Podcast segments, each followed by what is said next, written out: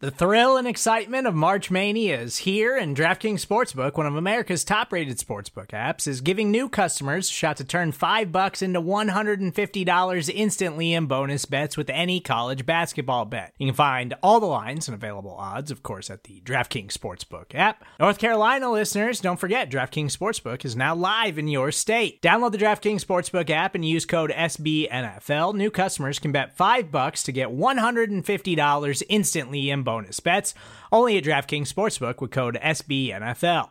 The crown is yours. Gambling problem? Call 1-800-GAMBLER, or in West Virginia, visit www.1800gambler.net. In New York, call 8778-HOPE-NY or text HOPE-NY. In Connecticut, help is available for problem gambling. Call 888-789-7777 or visit ccpg.org.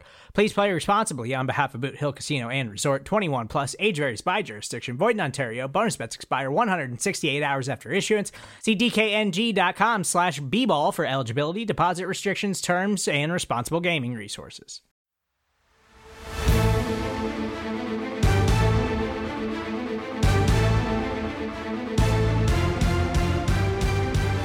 Welcome back. It is the NFC East Mixtape, the greatest podcast ever invented in the history of the world. You can hear this show on the Blog and the Boys Podcast Network, Bleeding Green Nation, Big Blue View, Hogshaven, all four sites for NFC East teams across SB Nation. I am Joe Choa from Blog and the Boys. He is Brandon Lee Gunn from BGN. Brandon, congratulations. Your Los Angeles Rams, they did it. Your favorite head coach, Sean McVay, he won the Super Bowl. RJ, we don't have time for the shenanigans today because a little peek behind the curtain for the listeners, we have a meeting at 1 o'clock Eastern. It's currently 12:15 Eastern. So I can't even address that other than I will say that Sean McVay is one of the worst head coaches and biggest cowards to ever win the Super Bowl. Peek behind the curtain. It is Tuesday, February 15th. This show goes out on Wednesdays, again, on all four podcast networks. You can also watch it on both the Blog and the Boys and Bleeding Green Nation YouTube channels. We saw the comments from the Eagles fans. Understand the algorithm issues associated with the internet. You know, that's what the meeting's about that we're going to, Brandon, is the algorithms of the internet.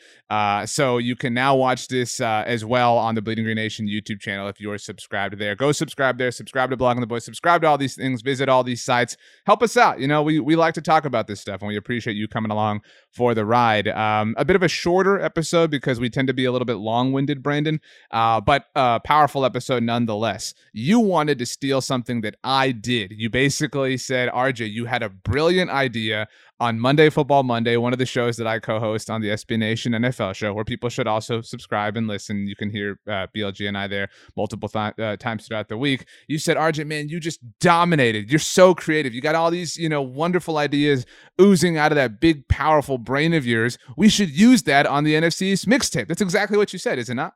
I actually wanted to improve upon it, because it wasn't that great, so I thought we could make it better, and obviously me being involved would do that. So that's kind of more of what I was thinking here. There's a quote about stealing, like what's it, imitation or whatever. I'm looking for the quote. I can't find it. Oh, imitation, good artist is the most sincere form of flattery. Is the quote that's not it actually. I was looking for good artist copy, great artist steal, and I think that gets attributed to Steve Jobs, but I'm going to steal the quote and say, actually, I came up with that, and then make myself a great artist.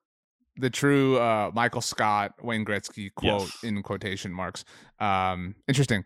Okay, so let's, we can just go ahead and steal the idea, do the idea, however you want to put it. Here's the idea. So the Super Bowl is over now. Super Bowl was on Sunday in case anybody somehow missed it. So what does that mean? The Super Bowl being over means what for the Dallas Cowboys, Philadelphia Eagles, New York Giants, and Washington Commanders? Yes, it still feels so stupid. So Brandon and I each have something for each team. So Brandon, since this was your idea because it was my idea, do you want to go first? You get to pick whatever team you want to go with. The Super Bowl being over means what for who? Pick a team, go. Okay, so I'm going to do this in my list as I have it ordered here. The Super Bowl being over means that the Eagles hunt for a new starting quarterback has begun. And RJ, I don't know if you've seen it, but there have been rumors circulating out there. It started last week when Albert Breer, in a mailbag post for Sports Illustrated, had been asked a question about what's going to happen with Russell Wilson and his future. And Albert Breer, interestingly enough, said that he was pegging Russell Wilson for New Orleans, but he believes the Sean Payton being gone factor has changed things. And now he is penciling Russell Wilson into Philadelphia instead. So I thought that was interesting. And then yesterday, meaning Monday, February 14th, Valentine's Day. Happy belated Valentine's Day to you, RJ. You had a good Instagram post, a little plug to your IG right there. At RJ Ochoa, at Brandon Gotten, both of us. Yes. You know, follow us, see our photos, check us out, whatever. Yeah. And you can see the picture. I'm not going to tell people what it is because I'll give them the incentive to go check it out. But Albert Breer also said the Eagles are among teams, quote, ready to take a major swing, end quote, at the quarterback position. And also in that group was the Commanders and the Panthers and the Broncos, all teams that those other teams, I think clearly a lot of people would think clearly need quarterbacks more than the Eagles do, since a lot of people think the Eagles can stick with Jalen Hurts. But I do not think the Eagles, especially after watching the Rams have success with Matt Stafford, and I'm not saying the situations are the same, but also the importance of the position being emphasized with Joe Burrow and how able he was, you know, how able the Bengals, how far the Bengals were able to go, having a tough time getting through this with him. I just don't think they're settling for Jalen Hurts. I do think they're looking for an upgrade.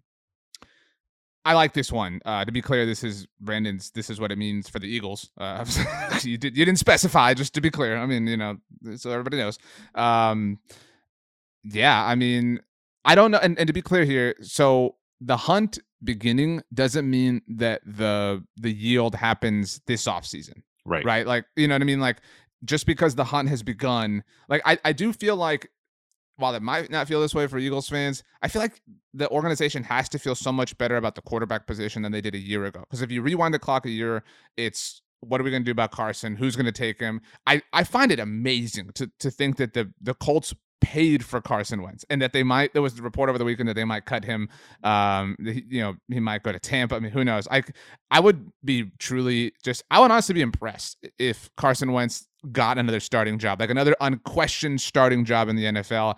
It would be very, very Chase Daniel from a financial perspective level of impressiveness. Like, how do you keep convincing people that you should be a starting quarterback in this league?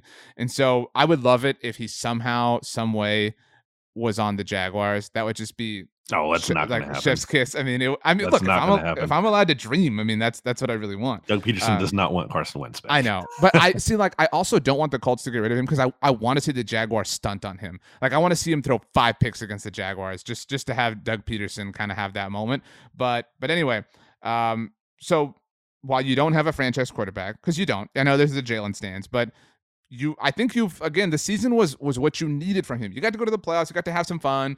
Got to, you know, cool, whatever. We got blown out by the Bucks, but you identified that he's not the guy. Like that's what it is. But at the same time, and this segues me into this is what it means for the Philadelphia Eagles. Jalen Hurts played moderately well. We're willing to say that. Is that as far as we're willing to go? Moderately well, sure. Somewhat well, kind of well. So in that sense, Jalen Hurts' stock is as high as it will ever be. That's this is what it means for the Philadelphia Eagles. So if you're Howie Roseman, you want to be the master trader. I do think he's very good at that. I know you love to bag. You hate everybody. You hate Jalen. You hate Howie. You just, I don't know why. I'm sure you get this all the time. You're like, why do you even cover the Eagles? If you hate them so much, go find another team, you know, whatever. But trade him now. Like if you're going to, like, he's not the guy. Like, and I don't mean that like in a, he's not the guy way, but he's not the guy. And so move on from him, get something, like get some return on your investment, because it's not going to be with Jalen as a player. And we know the Eagles are not going to win the Super Bowl this season. I'm sorry, this coming season, that is. And so if you are truly in building, rebuild, you know, ground up, ground zero mode, I mean, Jalen Hurts doesn't need to be a part of that. Like, we don't need to see another year of this to know that Nick Sirianni can develop an attack that can run the ball.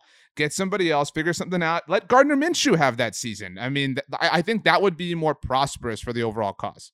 I don't think we're going to learn as much about Jalen Hurts as people seem to think we will, like his biggest defenders. Like, I think it's going to be pretty similar to this year, which is fine if you want to make the playoffs, like be 9-8, like that kind of, like just make the playoffs as a wild card team, that kind of ceiling, that kind of upside. But I don't think you're doing much more than that.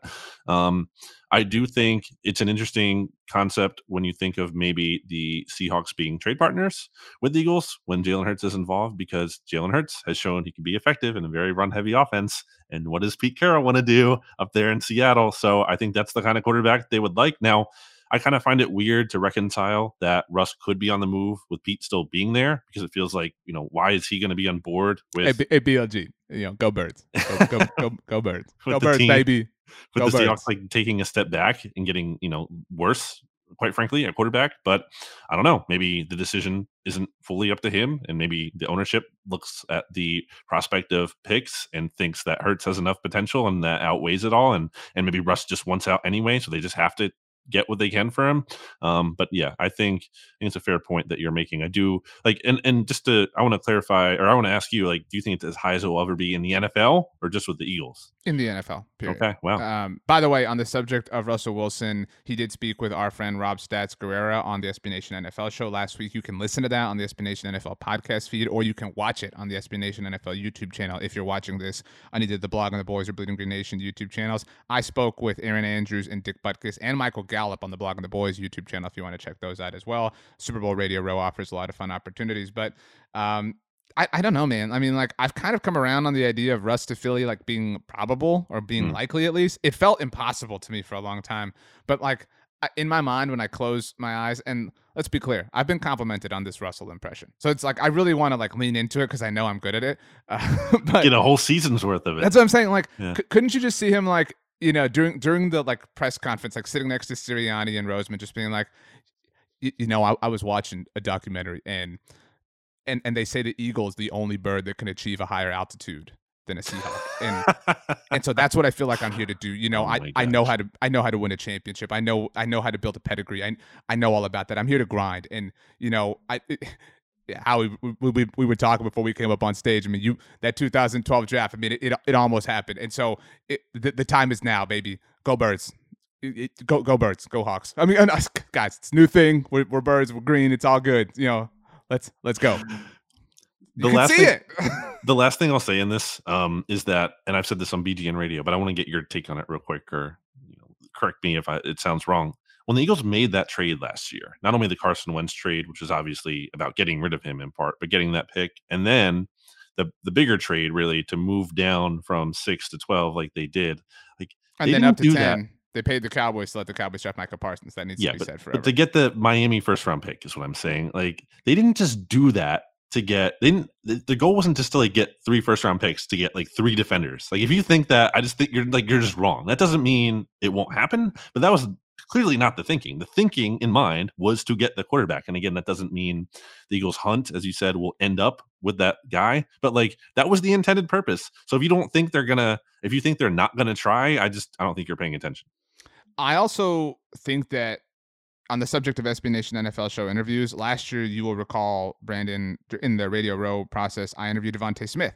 And I remember talking to you before that because there was a lot of chatter about him potentially winding up with the Eagles when Philadelphia still had the 6th overall pick. And so I think that is like still kind of slept on, that he was like the target at 6. And you tell me, but maybe there was this like acceptance of, oh man, you know, now we missed out on Devontae when they traded back from 6 to 12. And so to still land him, even though you had to trade up to 10, I mean, kind of worked out. And the Devontae pick is even more of like a scream in your face thing that like, this wasn't about defense. Like, there's clearly like this setting up of the offense with hopefully this top wide receiver, because Jalen Reagor is clearly not it, you know, for the future to come in and have an easier path. At least, you know what the pick the Eagles gave up to trade up with the Cowboys? It was from the Carson Wentz trade, the 3rd round pick that they got from the Colts. So there you go. Everything is connected. Okay. So the Philadelphia Eagles got to go first on this episode, which kind of breaks rules because you have to be in the lead in the NFC East to go first, like the Dallas Cowboys have been. The Dallas Cowboys won the NFC East in 2021, just so everybody's fully clear.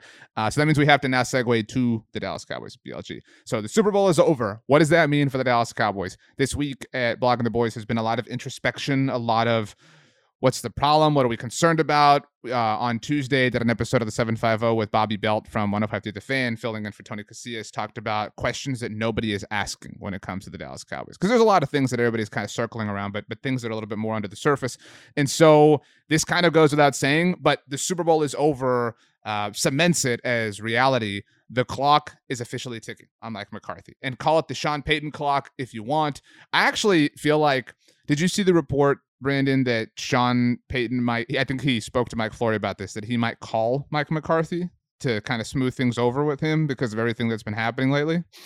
Which is weird. Yeah. Well, I actually, so like that, I mean, I don't know what Sean's intentions are. Don't worry, Mike, I'm totally not going to take your job in the future. Well, so like, I actually am like super impressed with Sean by this, because like some people will be like, oh, what a great guy. Like, he, you know, like, no, that is purely Sean getting even more in Mike's head. Like that is, you know, totally. Sean was on the Dan Patrick Show when he first retired and was talking about some game situation. And then literally himself said, now ask me about Dallas at the end of the playoff game. Like this dude. And in one weird way, I sort of like, am in love with this. Like I am kind of in love with how aggressively he is attacking Mike McCarthy's job. And I love that he's just this like buzzard circling around the would-be dead body.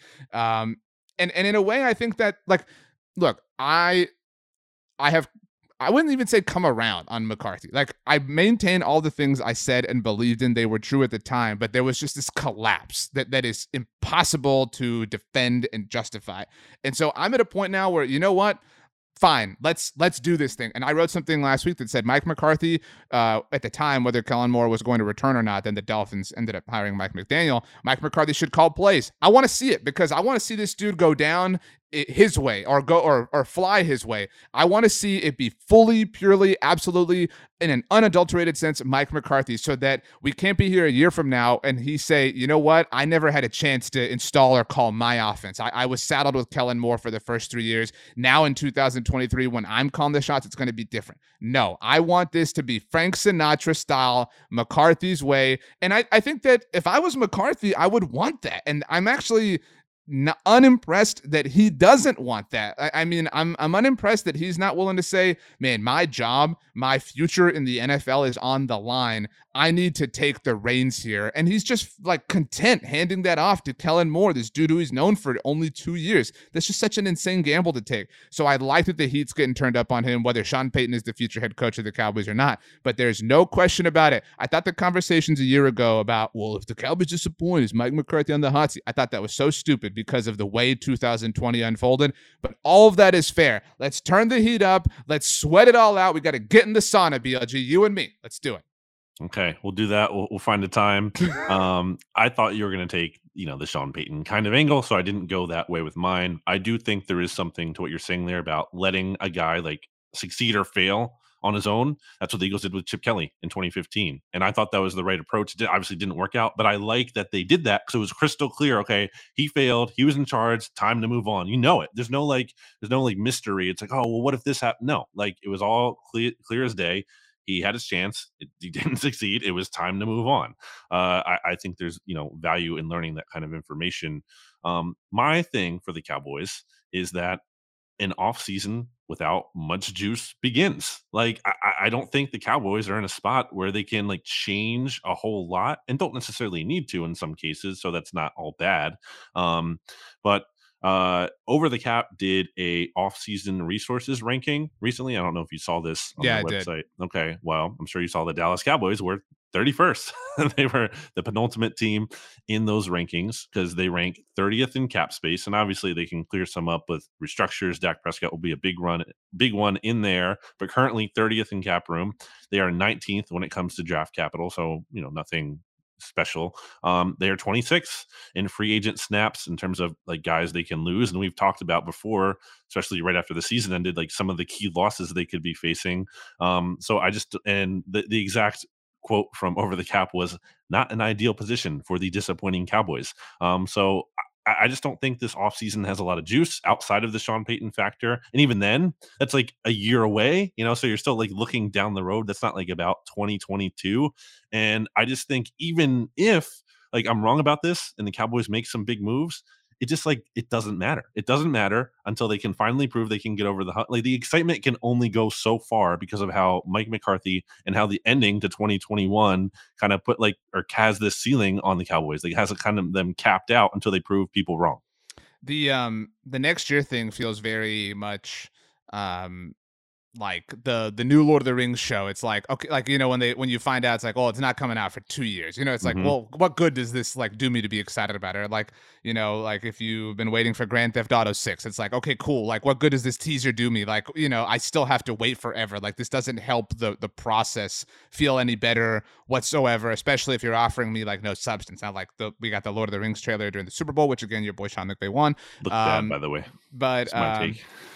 I mean, I hope you're wrong. I hope I'm wrong too, but it didn't look great. Have you read the books? You strike me as somebody who read the books. I did when I was young, so it's hard. Like, you know, right. We're talking about 4th, 5th grade. It's been forever. Right. Okay.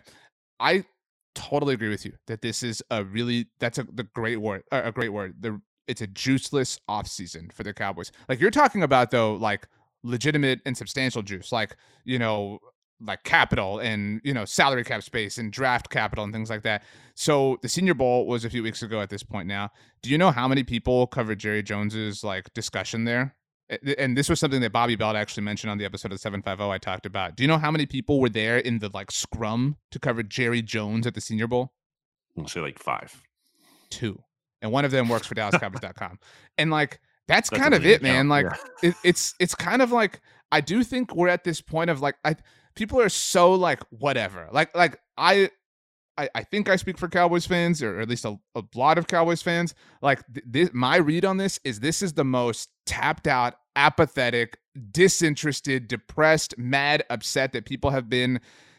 And my comp is honestly since 44-6. Like there was nobody was in at all excited because the next year they didn't have a first round pick because they traded for Roy Williams. And so I mean, like people are just like fed up. And I think like a lot of that is being heaped at Jerry. You know, I know we talked about it then, but Jerry after the season ended jumped on the radio on 105.3 through the Fan, huffed and puffed, and you know, oh, I'm so mad, I would do anything to change this, blah blah. Well, what'd you do? You didn't do a single thing. Like you hired Robert Prince to be your wide receivers coach, who the Saints now were interviewing for their offensive coordinator position, actually. But like, you did nothing. Like, what should we believe? Why should we believe that this is going to be any different when you are literally just going to run this whole thing back? You know, I've talked about Super Bowl Radio Row.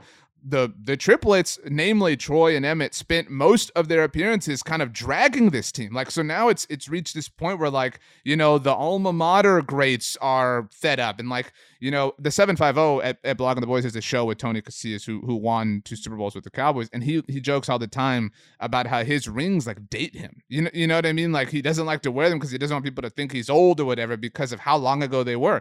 I mean, the freaking Bengals just played in the Super Bowl, dude. I mean, so, yeah, I think they are one of the least interesting teams in the NFL this offseason. I think so. And I think even if you want to point as one of the most interesting things, like, okay, Cowboys first round pick, that's been interesting the past couple of years because we got Micah Parsons, got CeeDee Lamb, sorry, the 88 in my mind. But see, like, to interrupt you, so Micah, fantastic, A+, right? We both agree. Mm-hmm. CeeDee Lamb, one of the things Bobby and I talked about on that episode, this is a good episode to kind of, if you haven't yet, Cowboys fans, go back on your feed and listen. CeeDee Lamb's kind of been a disappointment. You know, he hasn't lived up. He hasn't been lived up to the hype. He's, you know, a year ago, I fought tooth and nail that he was better than Justin Jefferson because the argument was he didn't get a whole season of Dak, you know, whatever. But obviously, you know, this season gives us a lot more data. So he's been, I mean, is he a bust? No, but he has not become the alpha that we expected. Maybe we're guilty of overhyping him, but he hasn't become that. 2019, they didn't have a first round pick because they traded it for Amari Cooper, worth a first. Shout out to the t-shirt that you love. 2018, Leighton Vander Esch, who's going to walk this offseason. 2017, when they drafted Taco Charlton over now Defensive Player of the Year, TJ Watt. 2016, Zeke. I mean, you know, like their first round picks have not been like, they're really popular names, but they have not been the quality players that people think they are. Again, Micah aside.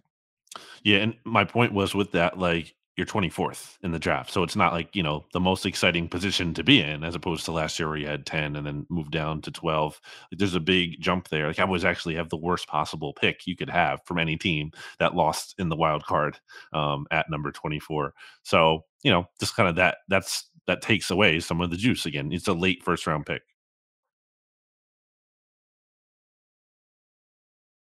All right, so who do we want to go to next? We have the Commanders, the mighty Commanders, and the Giants. Where do you want to go first? I have a Commanders thing to get off my chest, by the way. All right, then why don't you start with that?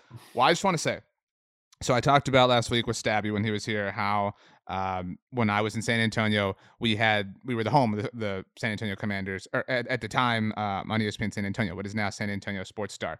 And so I hosted the pre and post game show with my man James Pledger, great friend of mine.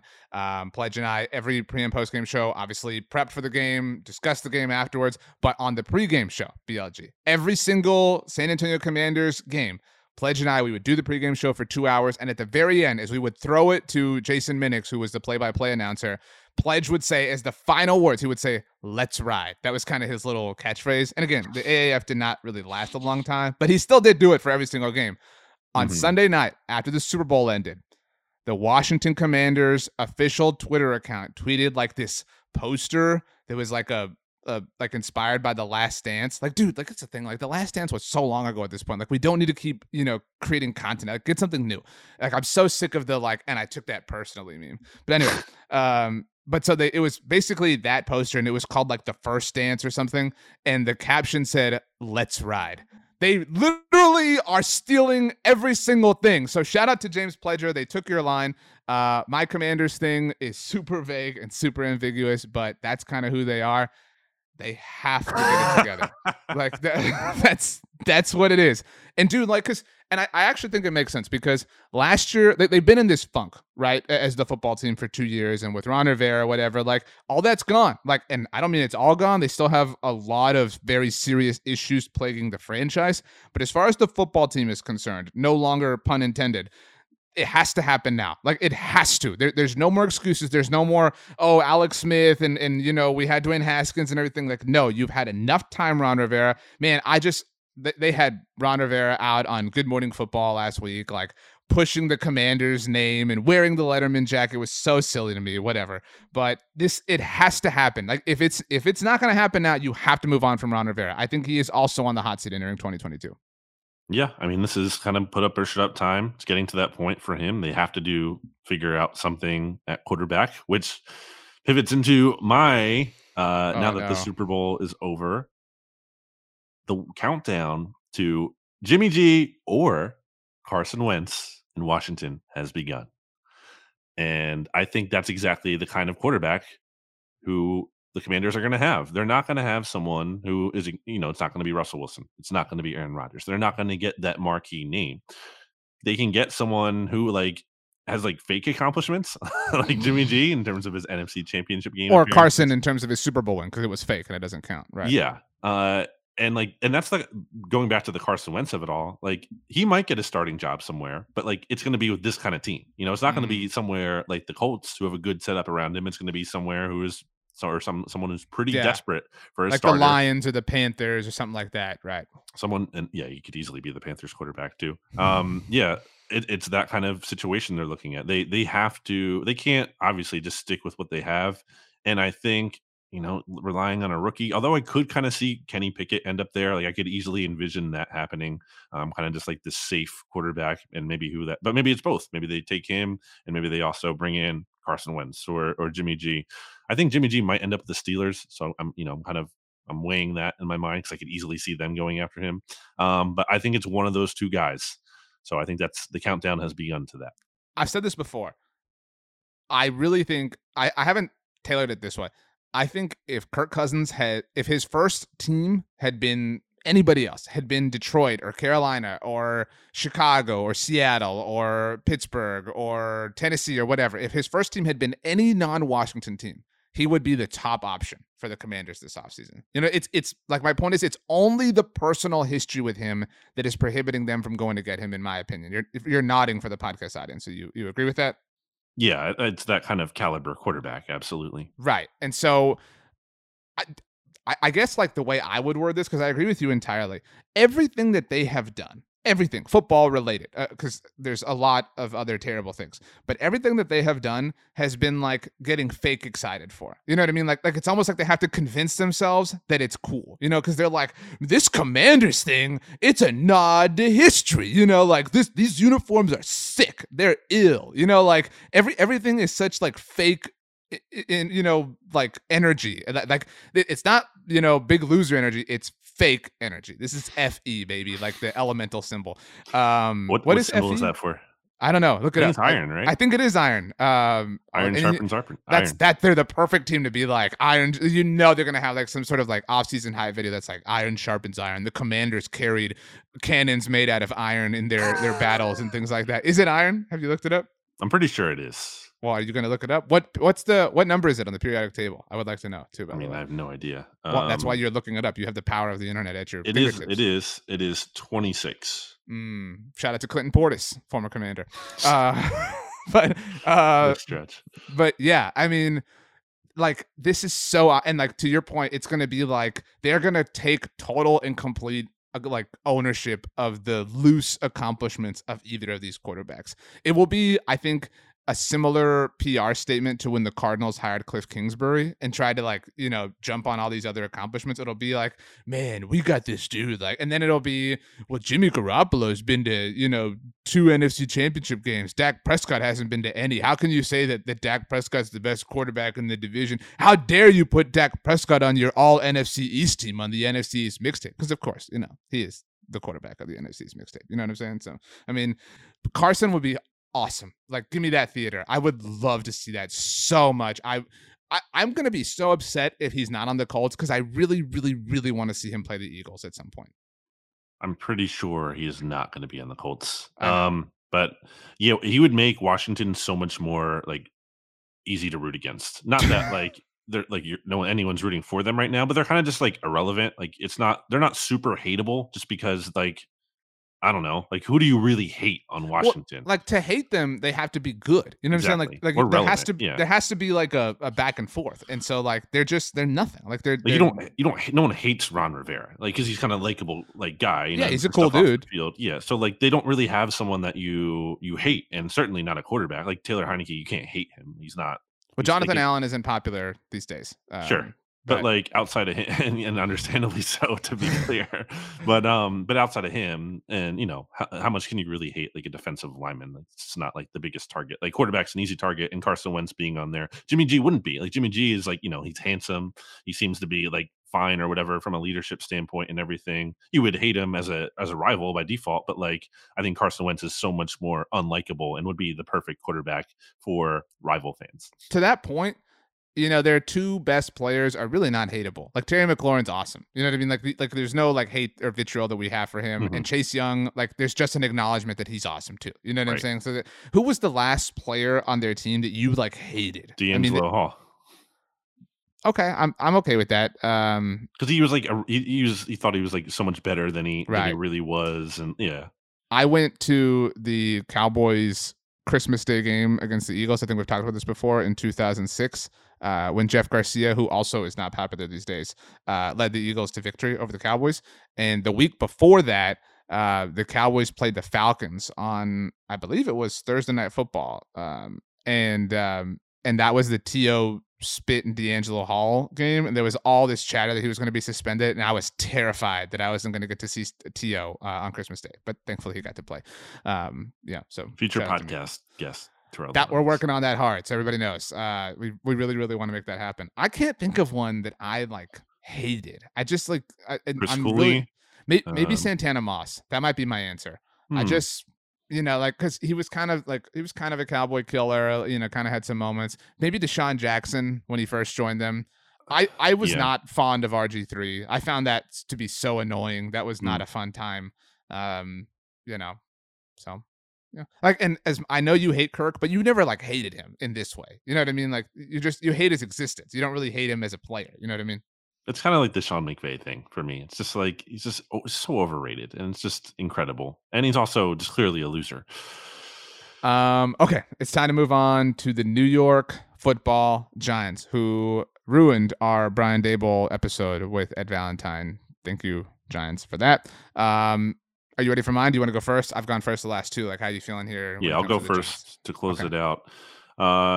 With the Super Bowl over, I think, and the eyes turning to the NFL draft, I think you could make the argument the Giants control the draft. Everyone loves that each year. It's like this team, the draft runs through them, or they control the draft.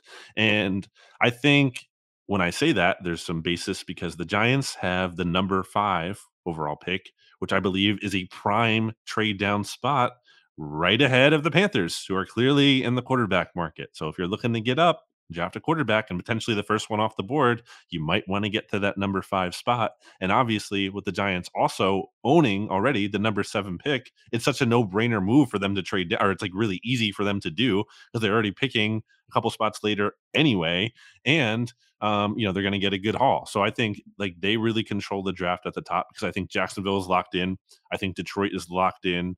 I think Houston might actually like Davis Mills, or I think they're going to stay. I think that Houston's a candidate to trade down too. Like they're in such a, like, now is not our priority space that they don't need that pick right now.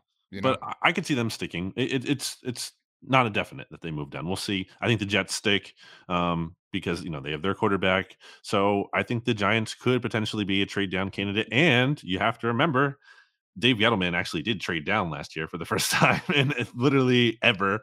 But, you know, it's a new GM. How can I forget that? That inspired a What If episode of the NFC's mixtape last year. I don't think you forgot, but it's just kind of, we're not used to, I'm saying we're conditioned to the Giants not doing anything and not making these kind of moves. But I think they could. I think they might be realistic about where they are and know that they might need to trade down and get some more picks, in part just because, too, to potentially have quarterback flexibility. If they are sticking with Daniel Jones and they can't get their guy, maybe they can trade down, get a first in next year's draft and have that ability for next year. So I think, you know, with all eyes kind of turning to the draft, obviously we have free agency coming up, but, you know, a lot of big draft heads out there. I think the Giants control the draft, and I think that's where it turns to. I like that. Who have been the control the draft teams as of late?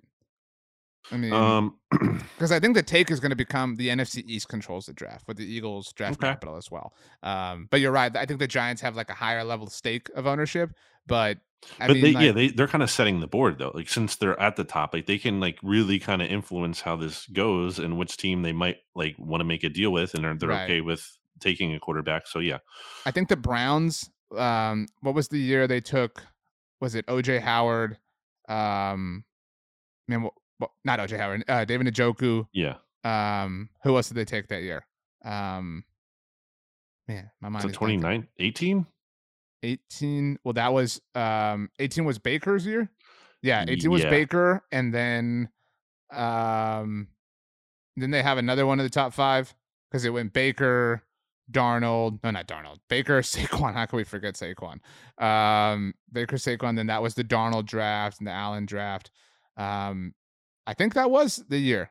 I don't know if you're looking up the 2018 NFL draft right now, but it was Baker. And then at one point they had Njoku. Oh, no, I'm thinking of the Njoku Jabril Peppers draft. No, They traded for Jabril Peppers. I don't know. They drafted Jabril Peppers. I'm so lost. That was it then. That was it. Because I remember the photo of David Njoku and Jabril Peppers together. Okay.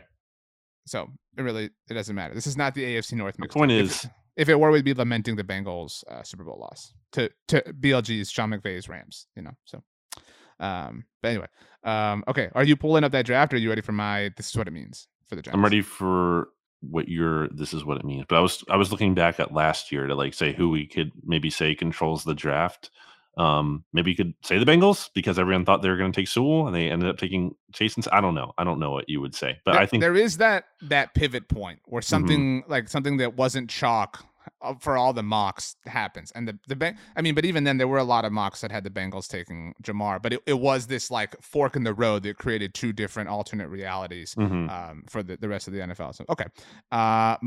This is what the Super Bowl being over means for the New York Giants. Again, kind of grandiose, but that's kind of my style. This is the most important offseason ever lately for the Giants. It really is. Like ever lately. But like, this has kind of like the Commanders, like it's and I do respect I guess the introspection that John Mara has had. We've talked about this, how we buy and believe that he was embarrassed, and unlike Jerry Jones, and I am so depressed that I have to compare the two, but Jerry's out here saying like I would do anything, I'm pissed, blah blah, and then he did nothing. Like I did absolutely nothing. But John Mara comes out and says, I've never been this embarrassed. Like this is the lowest of the low. We're in the bad place, the dark place. This is the darkest timeline. you know, what does he do when everyone thinks he's going to run it back with Joe Judge? He says, you know what, enough. Like that to me, like, I don't know how the Cowboys can watch the Rams, you know, and see the Rams carry all this dead money from Jared Goff and feel like we can't cut Zeke. It's just impossible. We can't do it. We can't move on from Zeke. It's impossible. Look, I mean, how could anybody survive?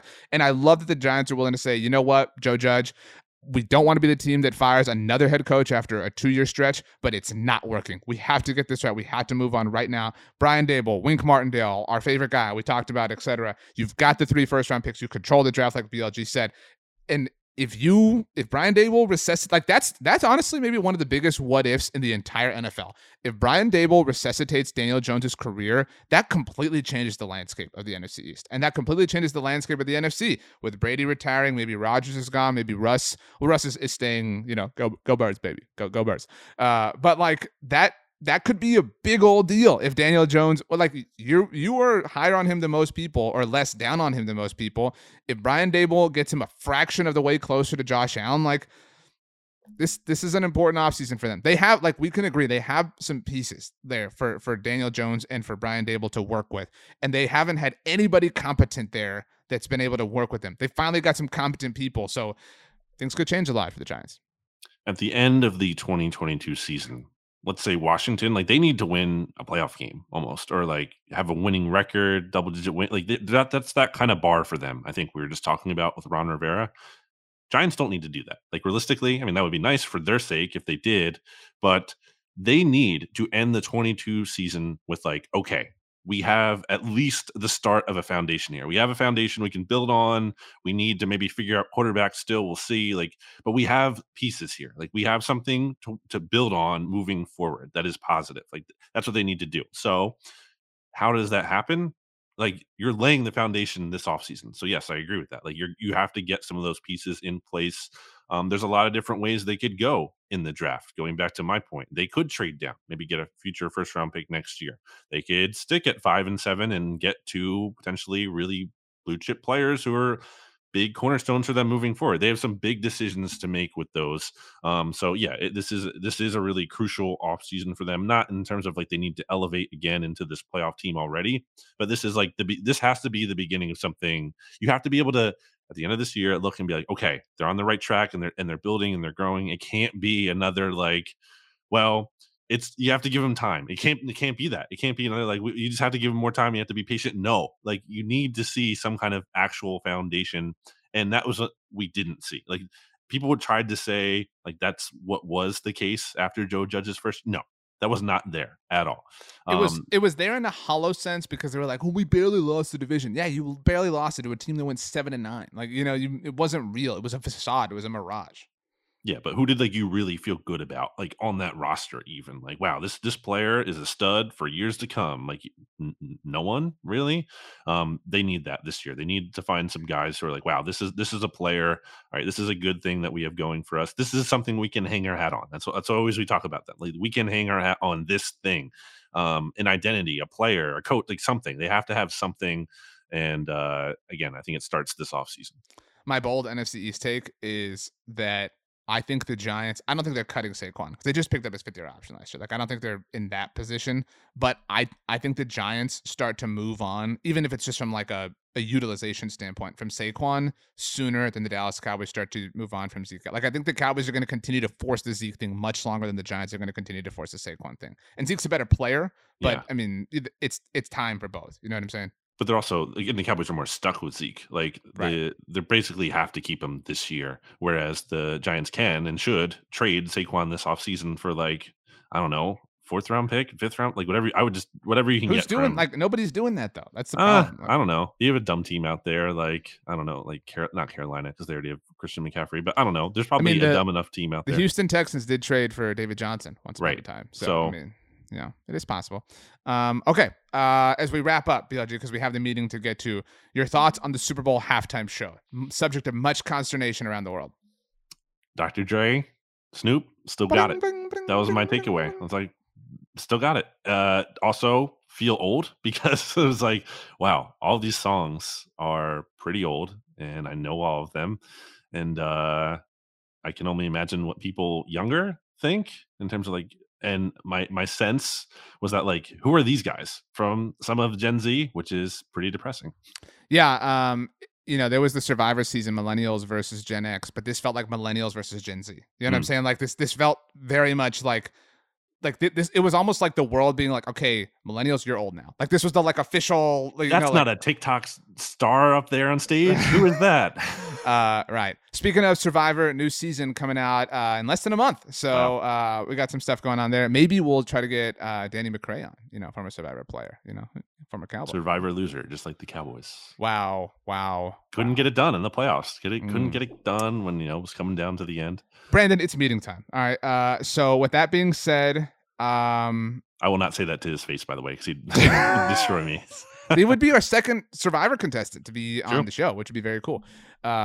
So, and at that point, we'd have to like get one that roots for every team because we already had Jervis for the Eagles, and then I don't know who for the Giants. Maybe Tony? No, can't get him. But I don't know. Yeah, no, Tony would scare us. But okay, let's leave. The final words belong to you, but they have to be hummed in a tune. Ready, set, go. Listen to the SB Nation NFL show. Later, everybody.